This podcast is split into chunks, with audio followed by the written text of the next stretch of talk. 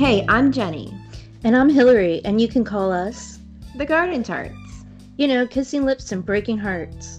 We have been bestest friends for over twenty-five years, and we love to talk U two. We've had some super ridiculous adventures, and now this podcast, which is pretty much all opinion with a handful of facts thrown in. Why a U two podcast? Because as much as we love talking U two, we know you do too. So sit down, grab a drink, and find us on Instagram and Twitter so we can chat.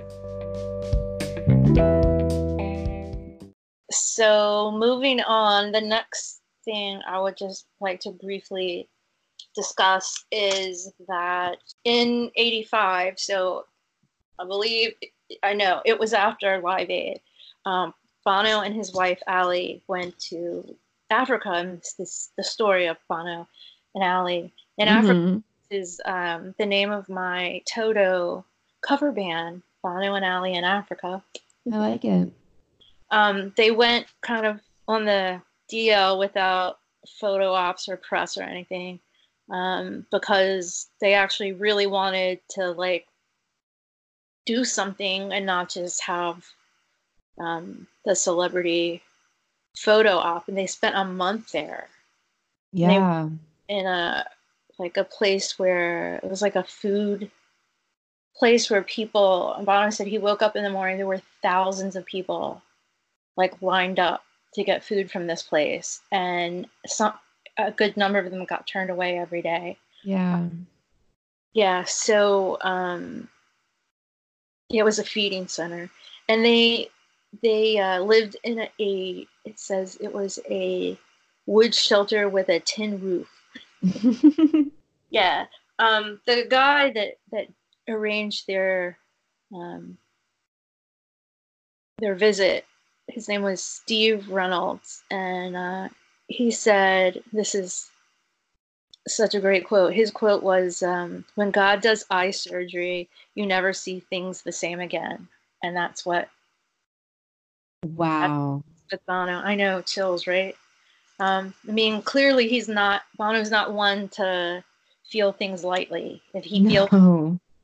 uh, we all feel it. And um, there was a man that, before they were leaving, there was a man that frantically went to him and said, can you take my son? Please take my son with you when you go. And he was like, as much as I want to do that, you know, I can't do it. And not only that, but that was the rule. Like, they had to sign a contract or something that they wouldn't take any evidence off. Yeah. Like, that wasn't what this, it was more legal issues for the organization than um, it was worth. And the man said that, um, you know, he, his son was going to die if Bono didn't take yeah. him.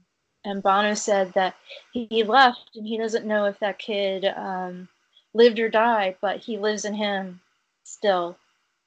So apparently that was a, a really big uh, life altering.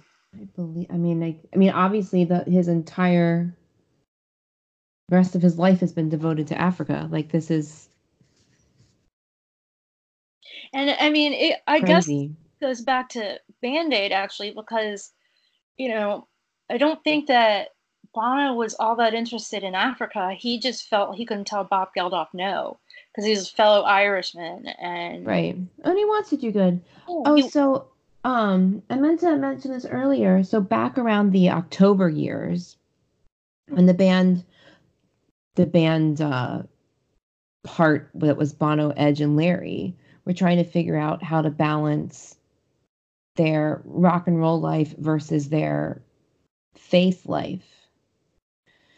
And, you know, they were being pressured by their religious group to leave the band, but they didn't want to leave the band. And they decided that they they needed to use the band for good.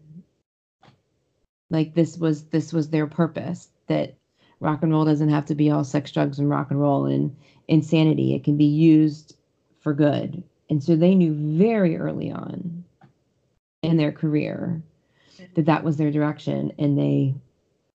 They found a way to do it. Right. Absolutely. There's some funny stories. Well, if you Google it, you can find, I know there's some very hard to hear clip on YouTube.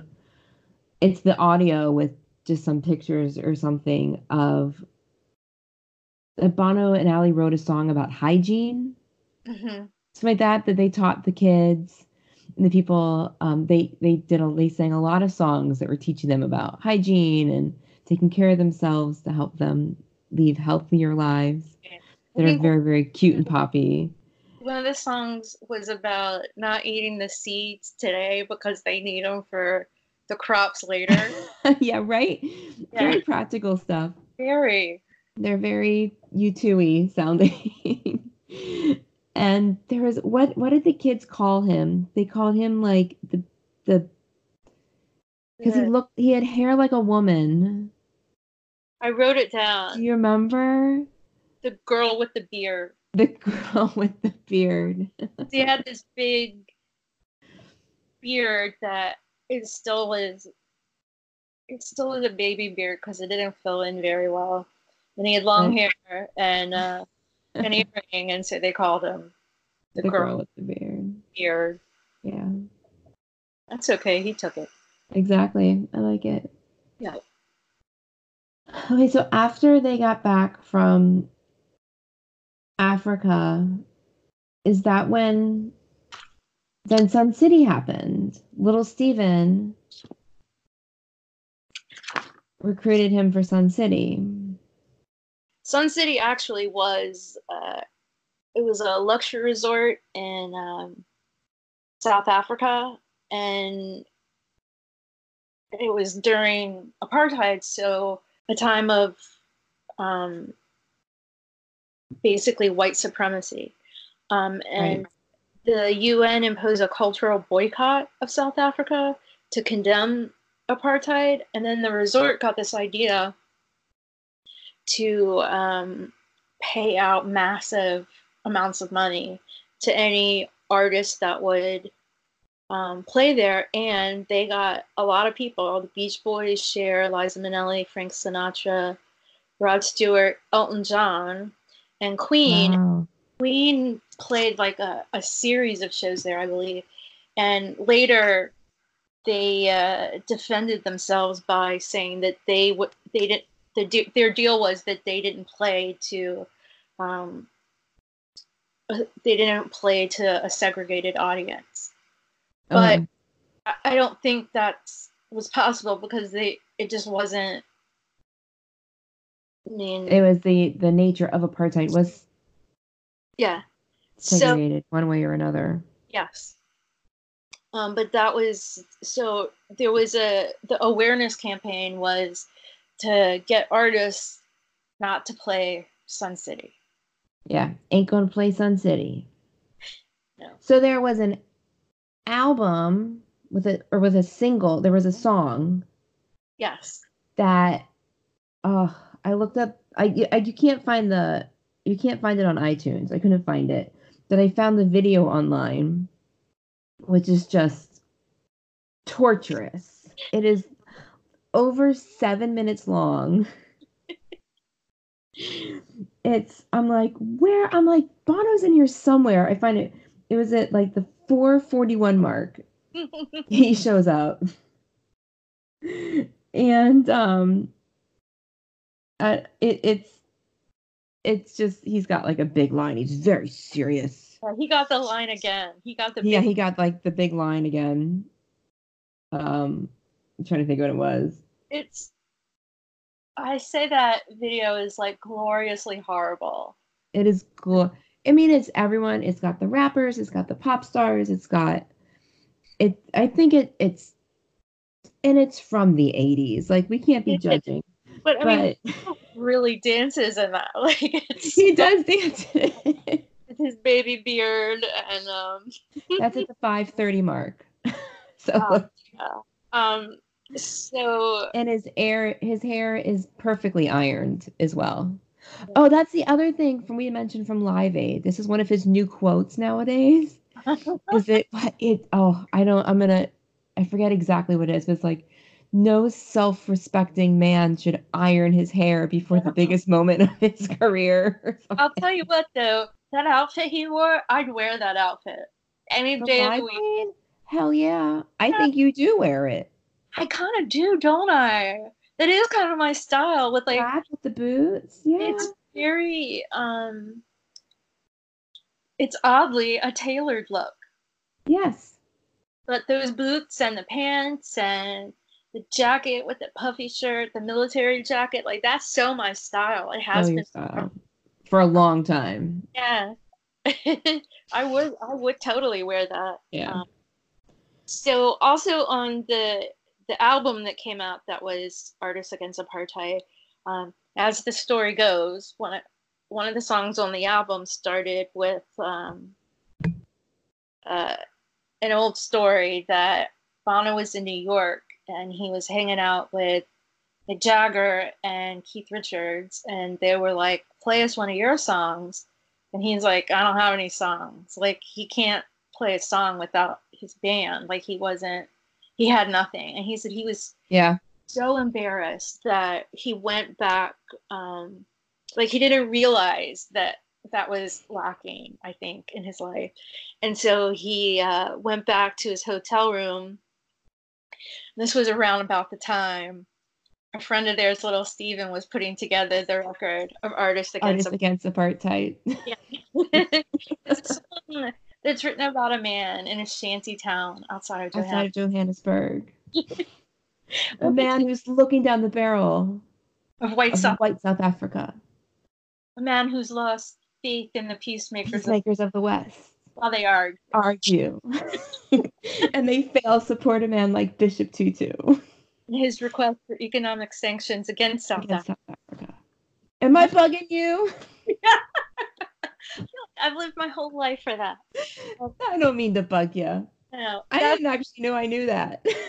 That turned out to be uh, Silver and Gold, which is featured live on um, on Rattle and Hum, which we'll discuss later. But uh, it he was said like he. Like, he went back to his hotel room. He had his guitar and, like, some boots. Like, or is there he, or he had something on his boots, and, like, that's the clacking noise. Yeah. But on the album, he recorded it with Mick and Keith. Or they're credited with it. Yeah, on the actual album. Um, it's, it's a great version. It's a great version of that song. It, it's, it's so, like, compared to the version that they play live, it's so dark and yeah. You know, if raspy, I didn't have a raspy voice, like I love it. I love it too. Like I, um, I think if that's your first song you write by yourself, that's a pretty good one. I mean, yeah. I high five them for that. Yeah, seriously, it's a really good job. But I love the story, and I love that I, you know, we we could explain it more to you guys in our own words. Yeah. In our own words. Not our words. Ha- asterisk, not our words. Okay, so I have I have two quotes about this, which I totally forgot I even had. Um, okay, let's hear them. Okay, so in an interview, and I just I just thought this was so great. An interview, uh, Little Steven, who is part of the E Street Band, which we didn't. Remember, yes. You didn't mention before hashtag Bruce. Bruce.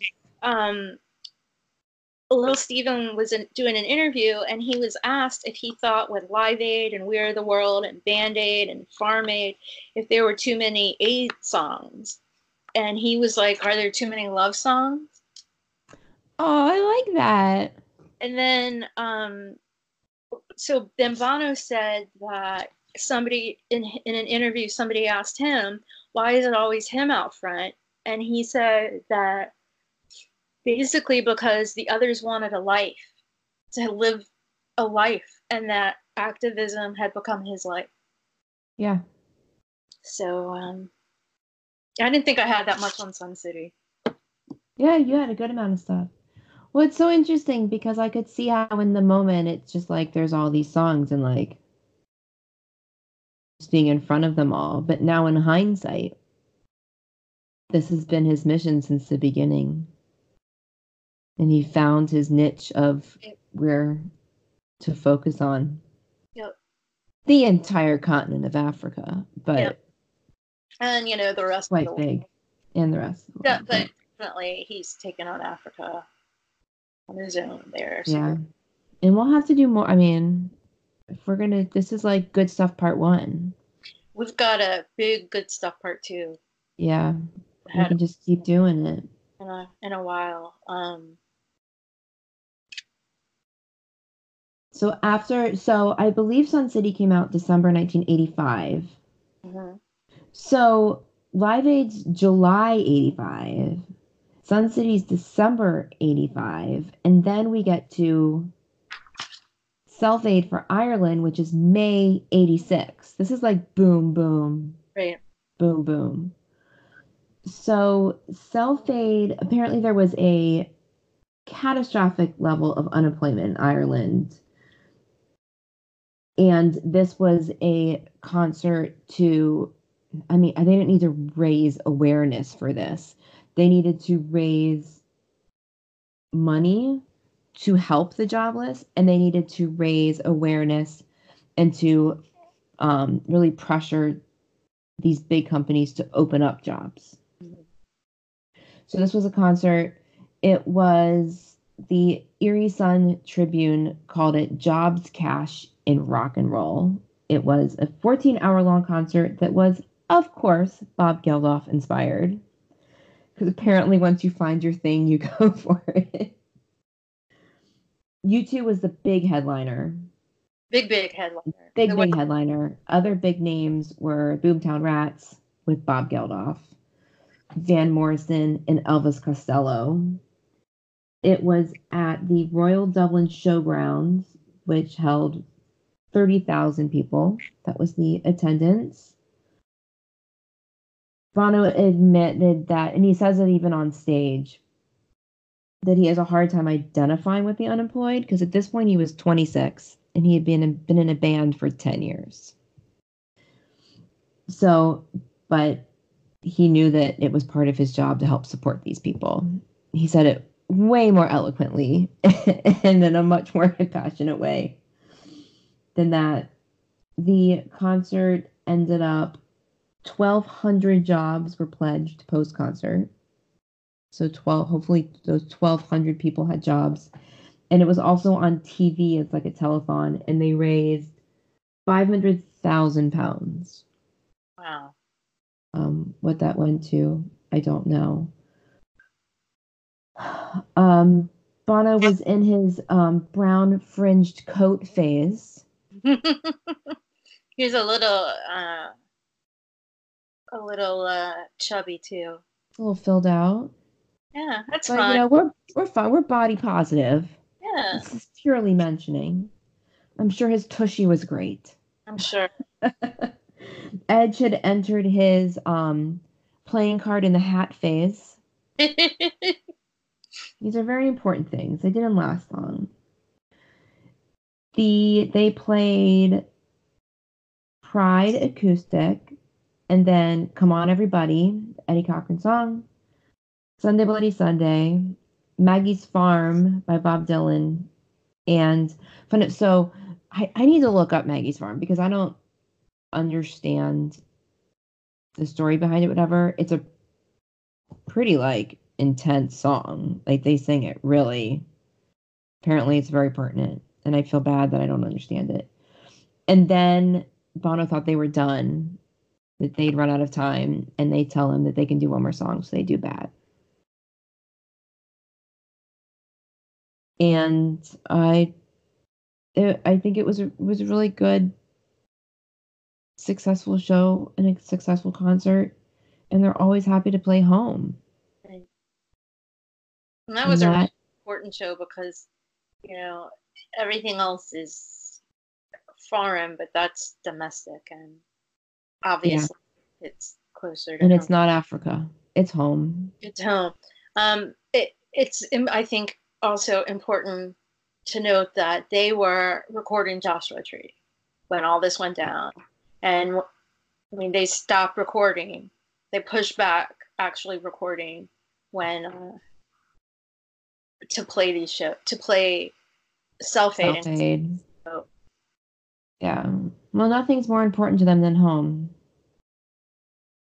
This is for sure. As much as they get shit around Dublin and Ireland for being as big as they are. They seem to support one another. Yeah. Absolutely.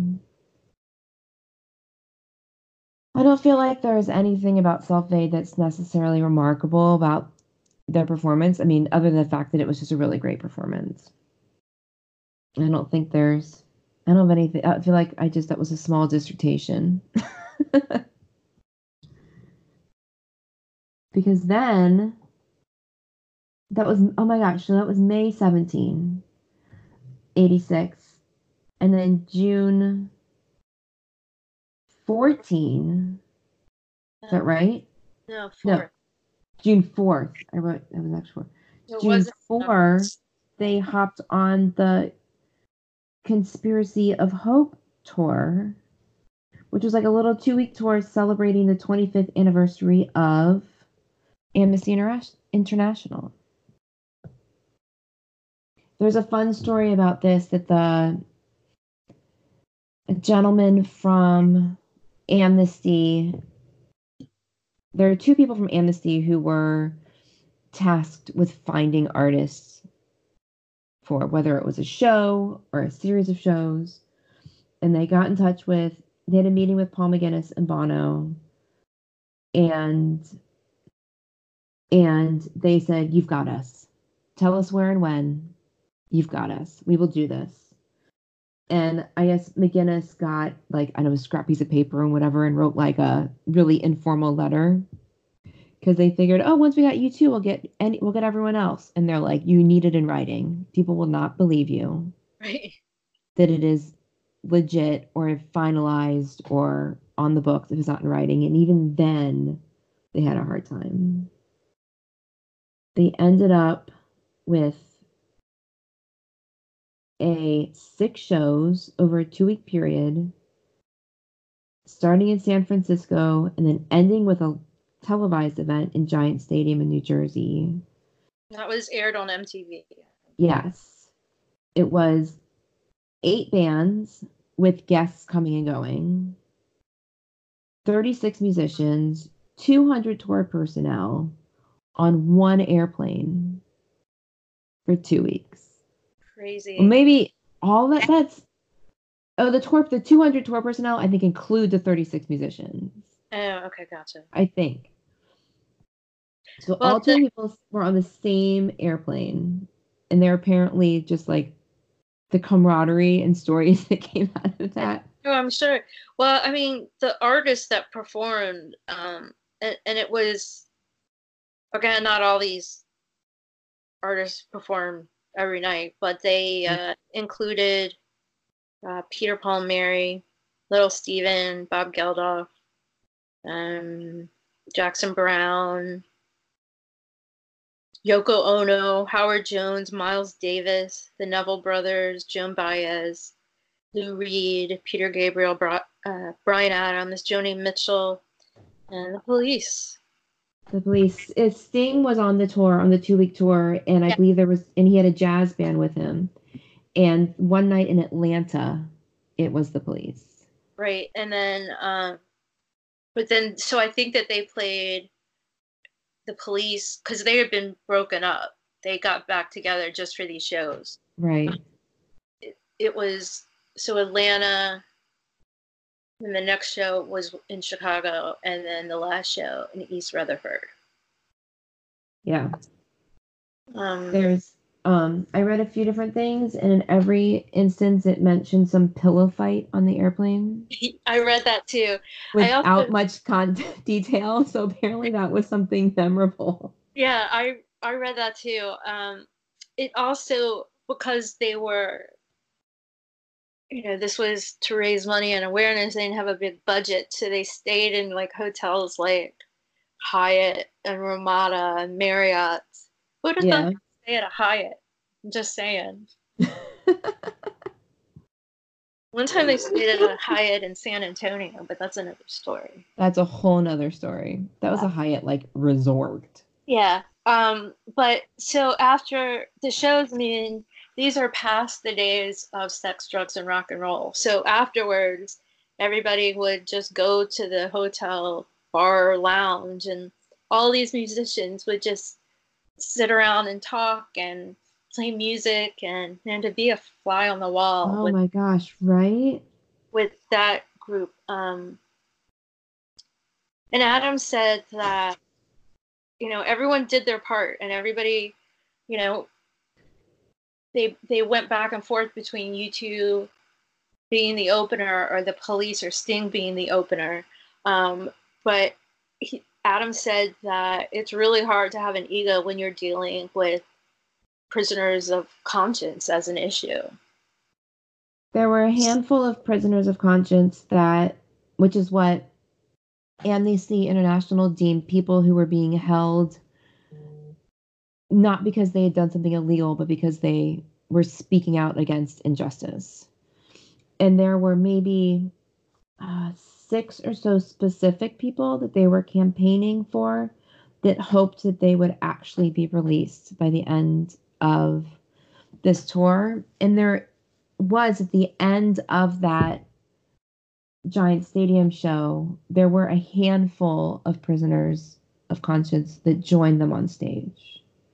If any of them were any of those specific people, I'm not sure, but it's pretty crazy how effective it is. I mean, I remember being a young fan and seeing the Amnesty um, address in the back of the liner notes, and I wrote it, and I would get letters from Amnesty saying, here's who you write to, and here's what you say, and I did it every single time. And Greenpeace, I remember. And Greenpeace. Yeah. But I was writing to these people about freeing prisoners like it was my job. Oh, absolutely. It they worked. You did a great job with uh, making us all aware. Um, yeah. I think, and I don't have the figure, but I don't know, the membership of Amnesty International after the Conspiracy of Hope tour, like, increased by, like, a thousand times or something. I mean, that, some... it was a huge number. Huge. There was speculation about how effective an awareness campaign like this, awareness tour could be. They could obviously raise money through tours and singles, but what would this do? And there, I read a story from Bono about there was sometime in the mid, I want to say it was seventy-five, seventy-six, that he went to a show with the with the Police there. Oh my gosh, I I forget, but it was a it was an awareness show for Amnesty, and that's when he jumped on that train. It was He's the, like, if it worked for me, yeah, how come it won't work for everyone else? And he was right. Like, he knew. Was it the Secret Policeman's Ball? It was the Secret Policeman's Ball. Yes, I knew the police was. I knew the Police were there, and I knew it was in the title. I'm pretty sure that they played there at some point. I, I mean, it was a regular. They had it several. Right, but he the thing I re- rem- I remember him mentioning, and I'd be like, wait, Police, I had to read it a few times to make sure I was reading that correct, that the Police were actually there. But he's like, awareness campaigns work. Right. So he was happy to be on it. I have a quote from Bono. He says, "You have to be deaf, dumb, and blind not to hit back at the injustice of the world we live in." That is Amnesty re- related. And Sting said, "It's one thing to reflect the mood of the time. It's a much harder, but it's much harder to change the times." Some little fodder there. Yeah. Um. Well, uh, a at least my memorable, um, uh, my memorable moment of this obviously um, was uh, so. U two had gone back and forth again with, like, they'd have a show where they were the headlining act, and then Sting was, and they were, and the Police, and they went back and forth like it was really fair. Um, yeah. But so the last show, um, the Police were supposed to close, but they were the headliner. But um, at the last minute, they asked for U two to end the show. And it was um, like a ceremonial handing over guitars, um, and they and U two finished playing with the Police's instruments after their set. And Bono said it was incredibly generous on their part that um, Sting was pretty emotional because it was the end of him being in a band. Yeah. I mean, he... Oh, that gave me chills. Yeah, me too.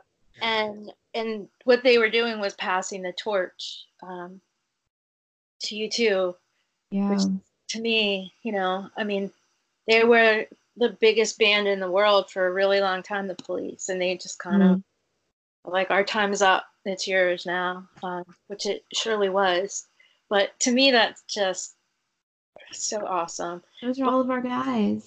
It's, yeah, it just makes me so happy. But uh, there was a a song that um, Bono came on with the Police, and he sang with Sting, "Invisible Sun," which is about Northern Ireland. So that was kind of fitting. Yeah. I don't know when that was. I don't think it was the last show. I think it was another show. But um, but it was just really cool. Like, I just like that, the camaraderie. I mean, definitely. Yeah. So in, I just figured this out as I was doing some research for this app, was it in two thousand thirteen they released a C D. Which it's I like a five-disc C D or something. Which yeah. What? I listened to part of it today.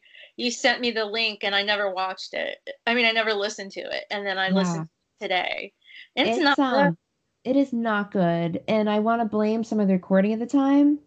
And... Uh, Bono has some, like, Bad is Great, but Sunday, Sunday M L K, was... he's, so it starts with M L K into Pride, and M L K is like, I don't know what he, what he's doing.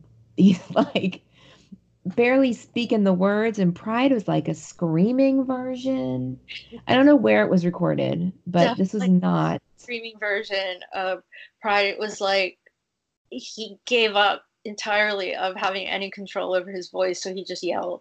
Yeah, but, but then Bad sounded pretty good. Sunday Bloody Sunday, I thought, sounded... Yeah. It, it's, it was a very, you know, um, toned-down version from what they played in the past. Um, yeah. So, I mean, that was kind of cool, but in that you can kind of hear that he has... some little bit of a grasp of his voice, but maybe he was just saving it for a recording. I don't know, because it just sounded bad. It sounded like he was yelling a lot. Yeah. Then also on the C D, they sing Maggie's Farm, the Bob Dylan song, Help from the Beatles, and um, Sun City, where a lot of the band, the Sun City participants right. that are there come out. That was a version I watched on YouTube, so I'm wondering if that is what's from the M T V show. Maybe. Um, but from all of this, from, you know, the talking about Band-Aid and talking about Live Aid and and all the way through Conspiracy of Hope, there's just something really... It just makes me feel like what good guys and what humble guys. I mean, I think that over time, at different times, they maybe lose that just a little bit, but that's okay too. I mean, you need to, if you're yeah. going to be a rock star, you may as well be a rock star. But I mean, the way that they, you know, the way that Bono and Adam talked about how, um, you know, uncomfortable they were when they went to Band-Aid, that it wasn't, uh, they weren't in their element. That wasn't who they were. And then even more yeah. so, um, I mean, Larry and Adam both said that they were crazy nervous to go on stage and that, and then all the way to Conspiracy of Hope. And now they're like, you know, the headline. These are their people. Yeah. And it's, it's just an amazing, in just that small amount of time. Um, and I, I'm, I mean, obviously, Live Aid gave them a boost, but they also needed a boost, you yes. know, um, because, I mean, you know, they had matured from Boy, but now it's like really being responsible grown-ups kind of thing. Yeah. And these are big commitments. Like, I remember the, the reading the guy who, you know, booked U two and they were trying to get more people to play on this tour. These are active work. They're rich rock stars, but they're working musicians, and they're, you know, I'm on tour, or I'm recording, or my band's not available at this time. Like, there were so many people that just couldn't physically do it right. because of other commitments. And U two made it happen because it was important to them. They also, I guess, when they landed in New York, or when they were in New Jersey for the M T V show, there was an anti-apartheid, that's a lot of syllables, rally in New York that went on, was going on all day, and they felt like they should make an appearance. And they did, and it's possible, like, no one even knew they were there. Yeah, well, that's cool. But, but they showed up. Yeah. It was in Central Park or something like that, if I remember correctly. So, I mean, they're doing, it's, yeah. When they find something they're committed to, they stick to it. This is for sure. So what is the, uh, what is the question you would ask Bono over Whiskey and Cake? Oh, gosh. You know, I think about this when we're doing the album apps. But this one I hadn't gone through. So I'll just I'll just throw something out there. I would ask him if he would do that, if he could, like, rewrite how those awareness and fundraisers happened, knowing what he knows now about budgets and governments and this and this and that, if there would be a more effective way to raise more money or more awareness. That's a really good question. There. But through the music and through the concerts. I mean, obviously he's doing so much commercially and through legislation and this and that now.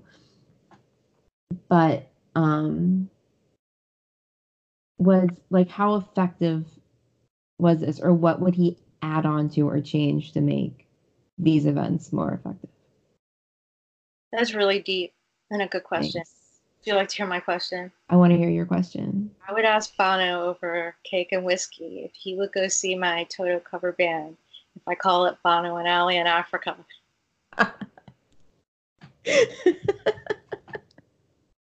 He sure as hell better show up. I mean, we don't have a singer either, so if you don't it's have... okay, because the Garden Tarts don't have a drummer. Yeah, that's we're all guitar players, right? I think so. Like, singers or something. We're all okay. guitar players. Yeah, so that's another app we're gonna do. We're gonna get Garden Tart Amanda on the horn, and we're gonna do an origin story. Hey there, listeners. If you're a U two fan, you are more than likely aware of the work that Bono has done and continues to do in Africa. It's amazing work, and the exciting thing is you can get involved too. There are two simple ways. One, go to one dot org and sign up to fight against extreme poverty. Two, visit red dot org to shop. What? Shopping helps? It sure does. By purchasing Red branded products, you are contributing to the Global Fund, which supports H I V AIDS grants in many African countries. As your man says, where you live should not decide whether you live or whether you die. So head on over to one dot org and red dot org to join the Garden Tarts in doing our part to end AIDS.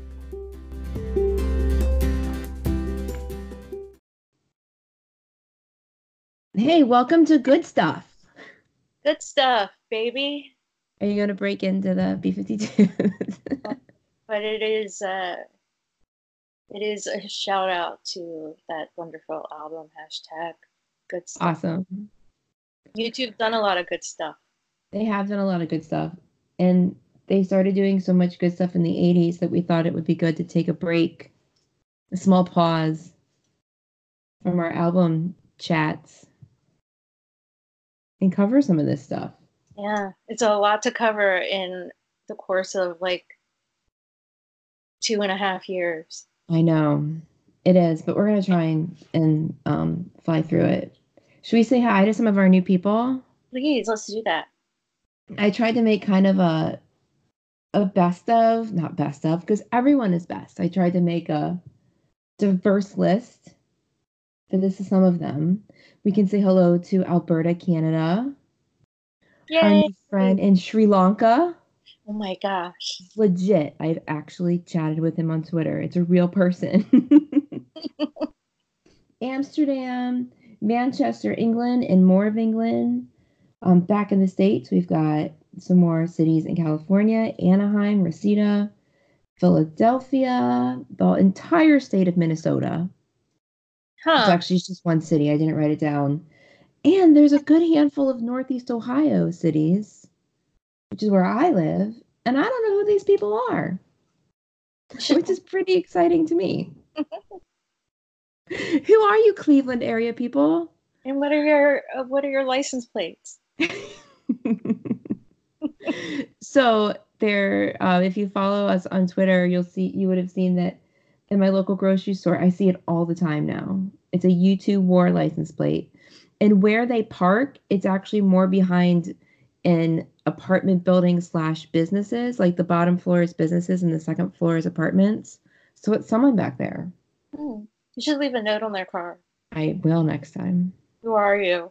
I actually thought about it last time, but I had nothing to write on. Oh, when we have our business cards, just put one of those under the... I will, for sure. You know, wiper. I totally will. I gotta... We're coming for you, YouTube war.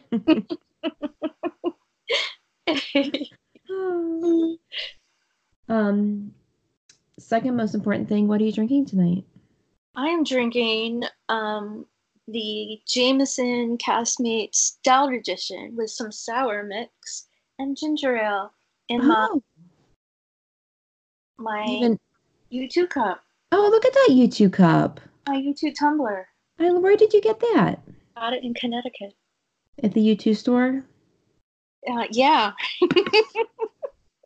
That's what my dad says. Okay. I'll be like, I'll be like, where'd you get that radio? He says, at the radio store.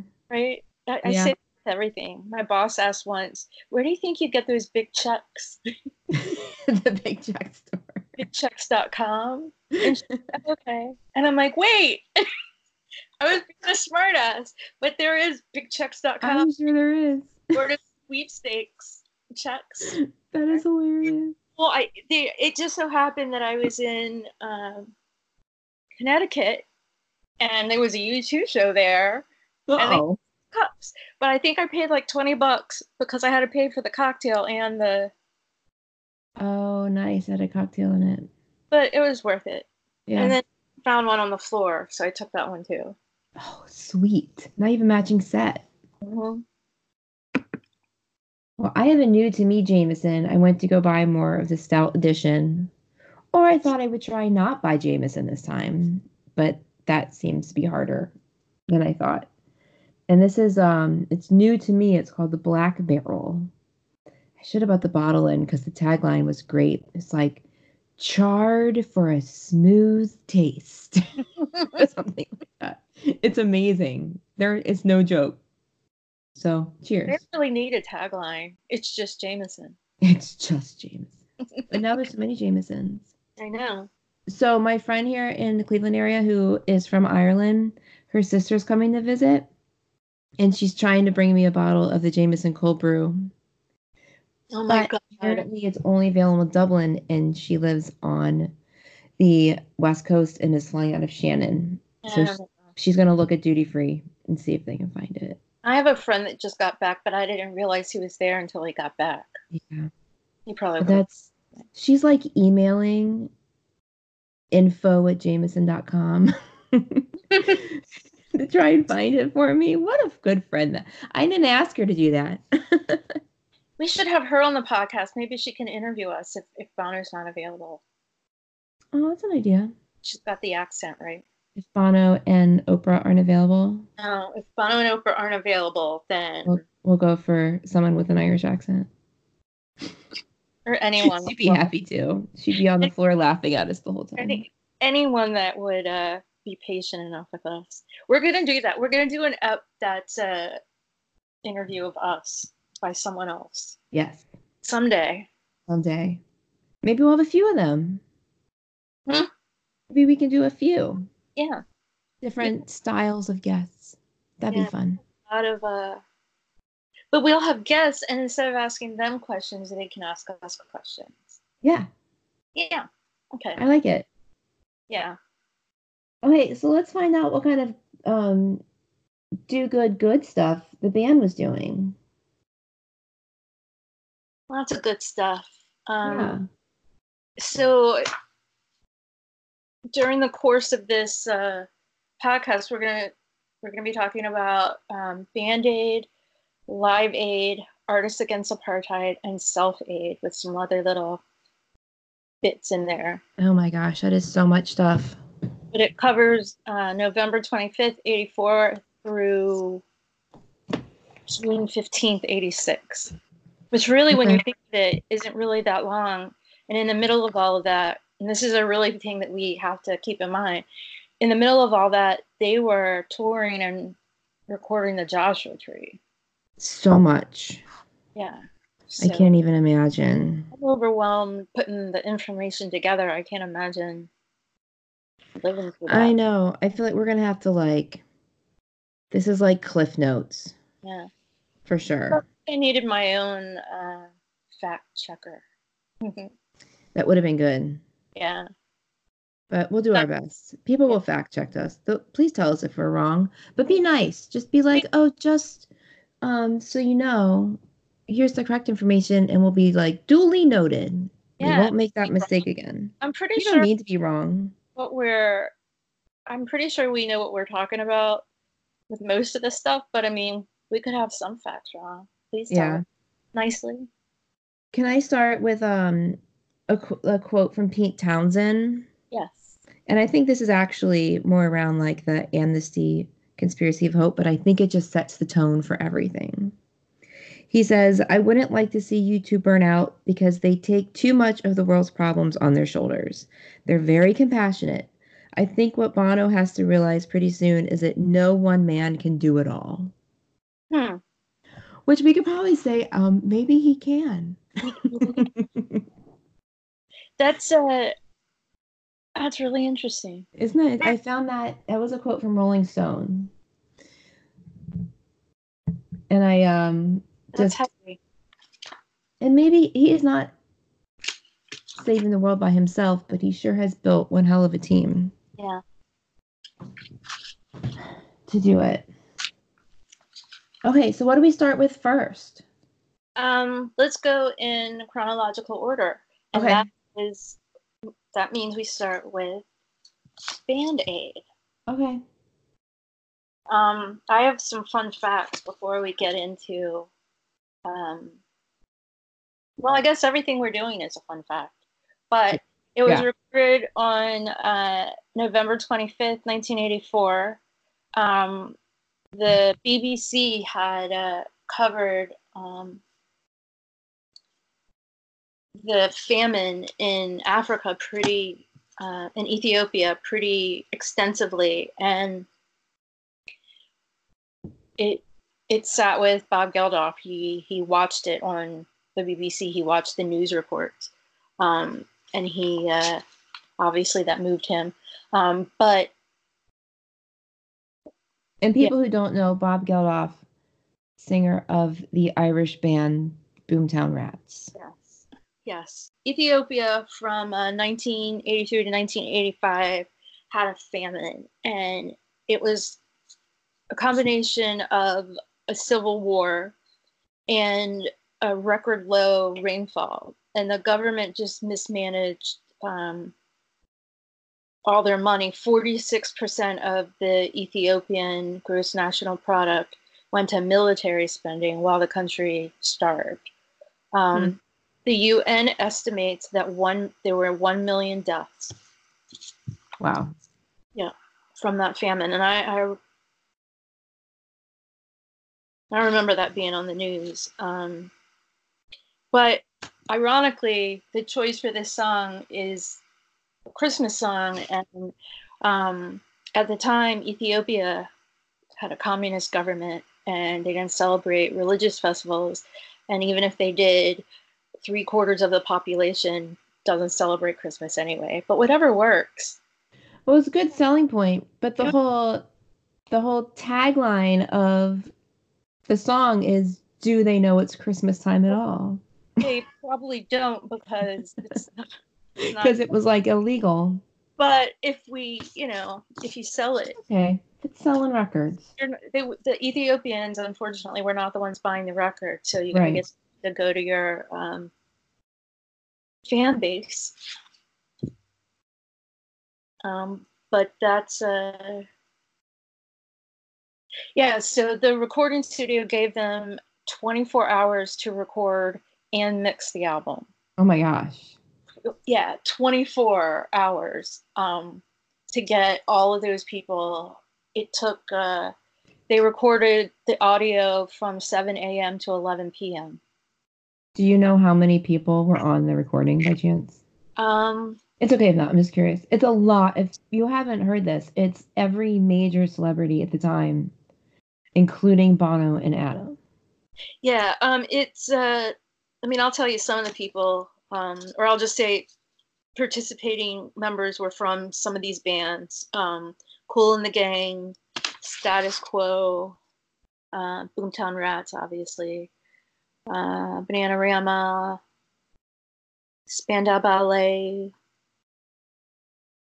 Culture Club, Paul Young, Paul Weller, Jody Watley, Niger, and uh, that's all I got. Okay. Oh, and Adam. And Adam. Yeah. Um. So I read in U two by U two, which is great and very, very uh, humbling of, I think, Bono and Adam. But apparently Bob Geldof called Bono to see if they would participate, and their schedules were really tight. And so basically the band said no, and Bono said yeah. Um, but Bono didn't want to go by himself, so Adam said, because, uh, you know, he didn't want Bono to feel bad and being alone, he tagged along. Um, and, you know, when you think about it, and this goes for the Live Aid as well, but these were huge pop stars, and Bono was just a little pisher at the time. Like, he didn't, yeah, and so yeah. he's... He said pre, way pre Joshua Tree. Way pre. And so he said that when he got there, people just stared at him because he didn't look like a pop star. He felt out of place, and no one made any effort to make him feel otherwise but Simon LeBon. Bono said he had grace. Aw. Yeah. So Bono looked at the lyrics when he got there, and he said, well, the best lyric is uh, tonight, thank God it's them instead of you. And he was like, that's the best lyric, and it's biting, and it's, you know, a prime example of a rock star. And he was like, but I'll never sing that line. Like, right. That's like, I, I know that is the least likely line I will sing. And Bob Geldof walked up to him and told him to sing that line. And Bob was like, I'm not singing that line. And uh, Bob, Bob said that the song was about helping people, not about Bono. Oh. So. And then Bono's reply was, no, really, it was about Bob, but Bono sang it. Yeah, Bono sang it, and he said in his head he was impersonating Springsteen. Fair. Yeah. Fair. Fair play, Bono. Yeah.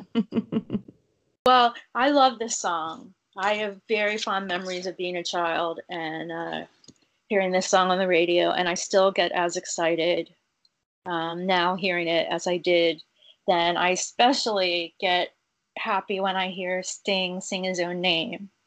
Yeah. Your Sting of Tears. And I'm like, man, that's the best. I hope that that wasn't an accident. Oh, um, I hope. I don't think anything like that could be a coincidence. Is that um, David Bowie was supposed to sing um, and uh he couldn't make it, so Paul Young got his uh, got David Bowie's line. That would be a totally different song. Um, I mean, I think Paul Young does a great job, like amazing job, but yeah. it, it would have given it a totally different context if uh, um, David Bowie had sang it. The other thing, fun fact, is that um, Boy George was supposed to be there, but never woke up. and he was in, he ended up being there, but he never woke up. And Bob Geldof had to call him on the phone in New York, got him to get on the Concorde so he could be there. Oh my um, gosh! Got there at six p.m. and they recorded until eleven. That is crazy. So crazy. That is a fun fact. It's a really, really fun fact. But um, Culture Club were in the middle of a tour, and literally Bob Geldof, it says, woke him up by phone to have him flown over from New York on the Concorde. Oh my God. That is crazy town. So, so crazy. Um, so Band-Aid was the fastest selling single of all time in the U K at the time. Uh, it sold a million copies in its first week alone. It was not, um, it was not overtaken until Elton John's version of Candle in the Wind for Princess Diana in uh, ninety-seven. Um, wow. Which makes a lot of sense. It ended up, Band-Aid raised eight million pounds. They thought it was going to raise uh, seventy thousand pounds. Okay. Gosh. So that was really, um, that was really, really impressive. Um, so impressive. Yeah. And then from Band-Aid, Live Aid was born. Yes. Right. Um, they wanted to do more. That what? That they wanted to do more. Is that? Um, it was. So what I read was that it kind of stemmed from like a Culture Club show where they had a lot in London. They had a lot of the performers from Band-Aid get on the stage at the end of the show, and they all sang the song together, and okay. It made Boy George cry. And so, oh. he, like, um, you know, Bob, you, we need to do this. We need to have a full, a whole concert. And Bob was like, "Are you planning it?" And he's like, "No." So, Bob's like, "Okay, okay." Oh my gosh! So should we get into Live Aid? Let's let's go into Live Aid. So on July thirteenth, nineteen eighty-five, Live Aid took place, and it was took place simultaneously between Wembley Stadium in London and J F K Stadium in Philadelphia.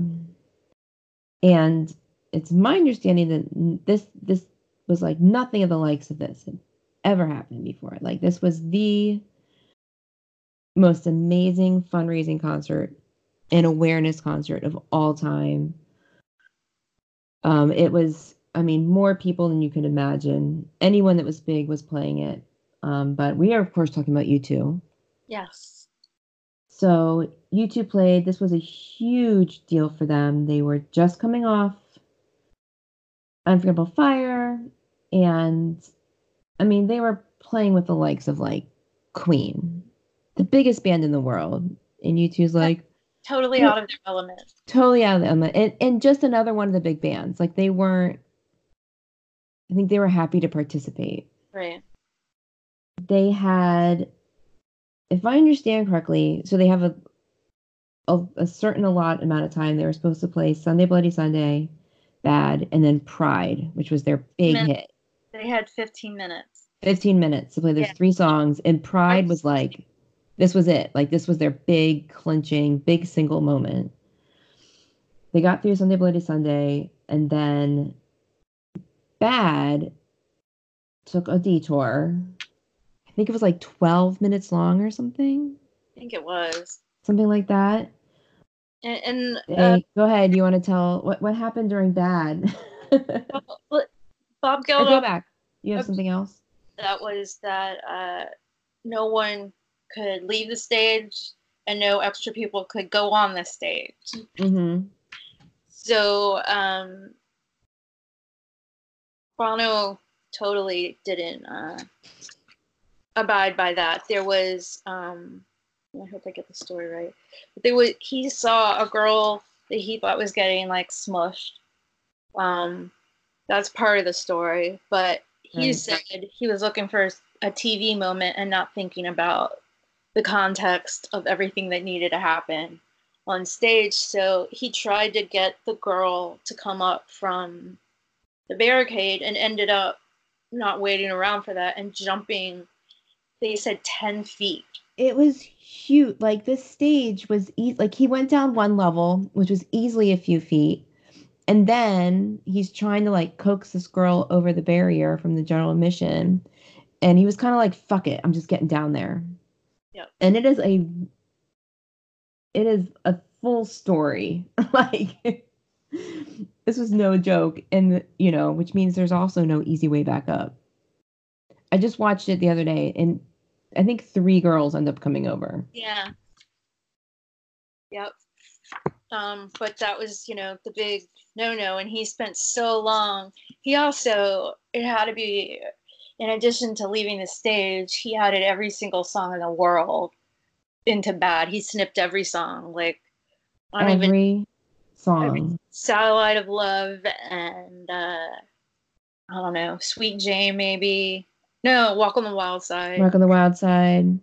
Uh, I don't know. Oh my gosh, there was something else at the end before Walk on the Wild Side. Um, I can't think what it is.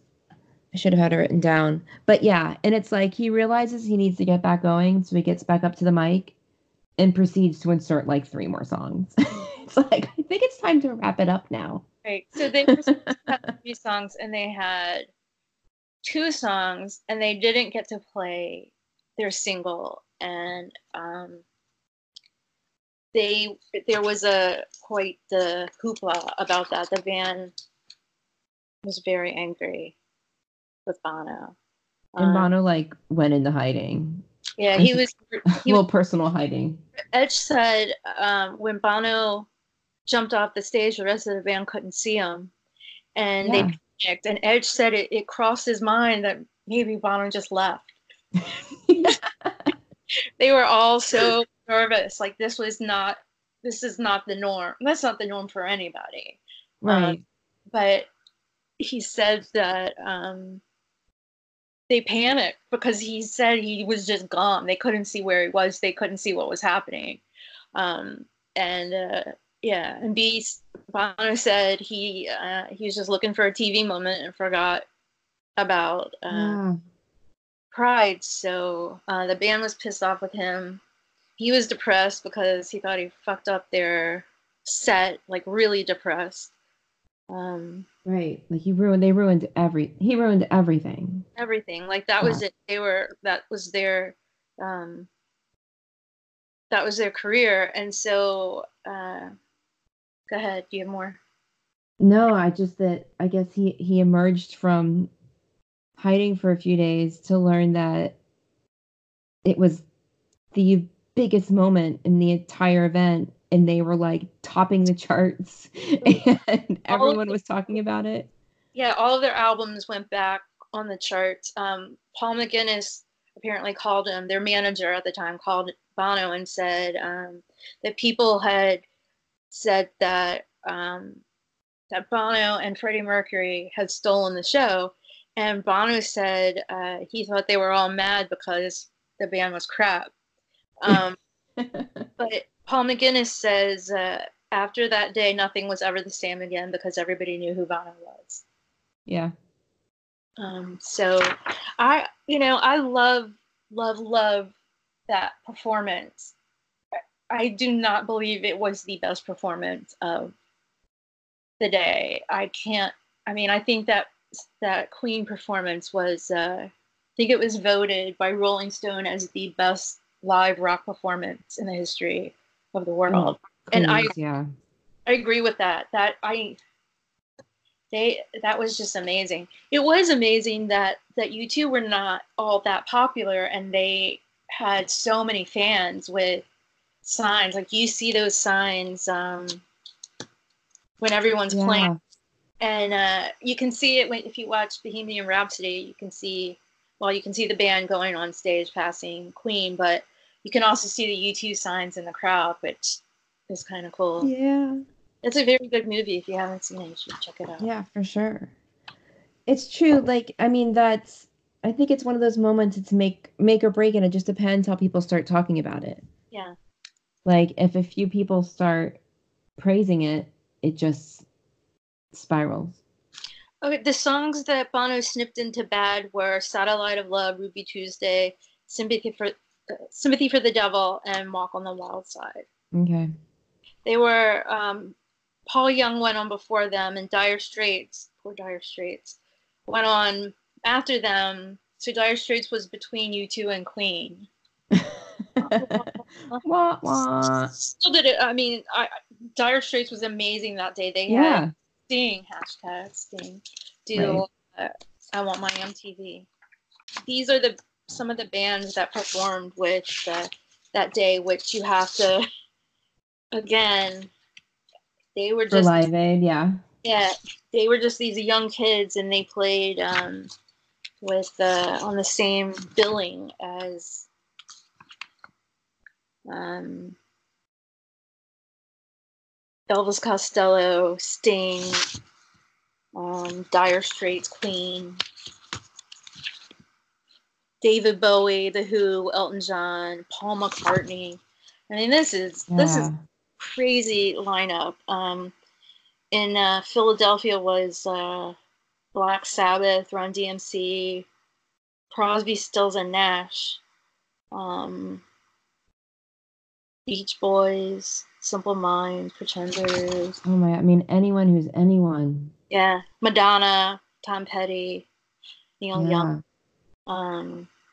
Oh, and this is just a, a little fun fact that has nothing to do with you two, but um, Phil Collins played both London and Philadelphia because he he left London because he could. He took the Concorde to Philadelphia and. So he played both shows, which I always think is kind of cool. I don't know. I'm obsessed with that concert.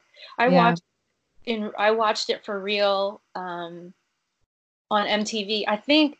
I think I thought it was all live, but the only live part that I could have, most of the only live part I could have seen was Philadelphia because of the time difference. Yeah. So I saw some of England, but I don't think I woke up at you know. five in the morning or whatever, or seven yeah. in the morning to start watching that. But I was a little kid, um, and I got the P O box number from M T V, and my mom wrote like a check for ten dollars or something. Oh, my- nice! Yeah, I had. Good job, Leslie. Way to support. So I think this was a really good like little pause before we hit the monster that is the Joshua Tree. Yes, it is. Um, this was way more overwhelming than I expected, though. But um. It's nothing compared to the behemoth that is the Joshua Tree. Which is just the first of the behemoths. And I mean, it's like the, the Behemoth Junior. Yeah, it is. The uh, and I guess that, you know, every episode probably from here on out should be called Good Stuff because that's the continuing theme. Um, the other song on that album is called Hot Pants, and I'm so glad that we called this episode Good Stuff instead of Hot, hot Pants. pants. We could have called Under a Blood Red Sky Hot Pants. Yeah. I think that there was more specifically, you know, Hot Pants. Dog's going to go crazy. But pants. Um, but um, should give that album a whirl. It's pretty good. nineteen ninety-two. Okay. We'll do that. Yeah. I haven't listened to that in forever. Well, thanks everyone for listening. Thank you so much. We're very flattered. Tell your friends. And oh, we're so glad that you're enjoying this journey with us. This is fun. We're having a lot of fun. So I, I hope you are too. Well, until next time, y'all. And we'll see you soon. Bye-bye. Or we'll talk to you soon. We'll You'll listen soon. You'll hear us soon. Yeah. Bye. Bye.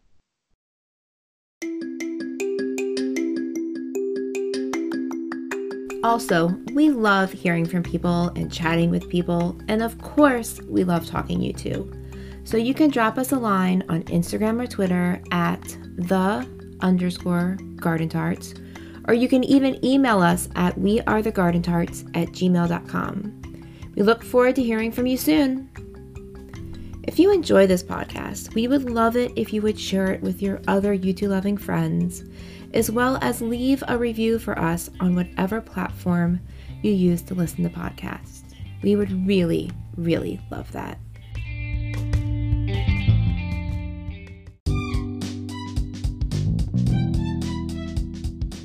May your music be loud and your whiskey be strong. Until next time, cheers.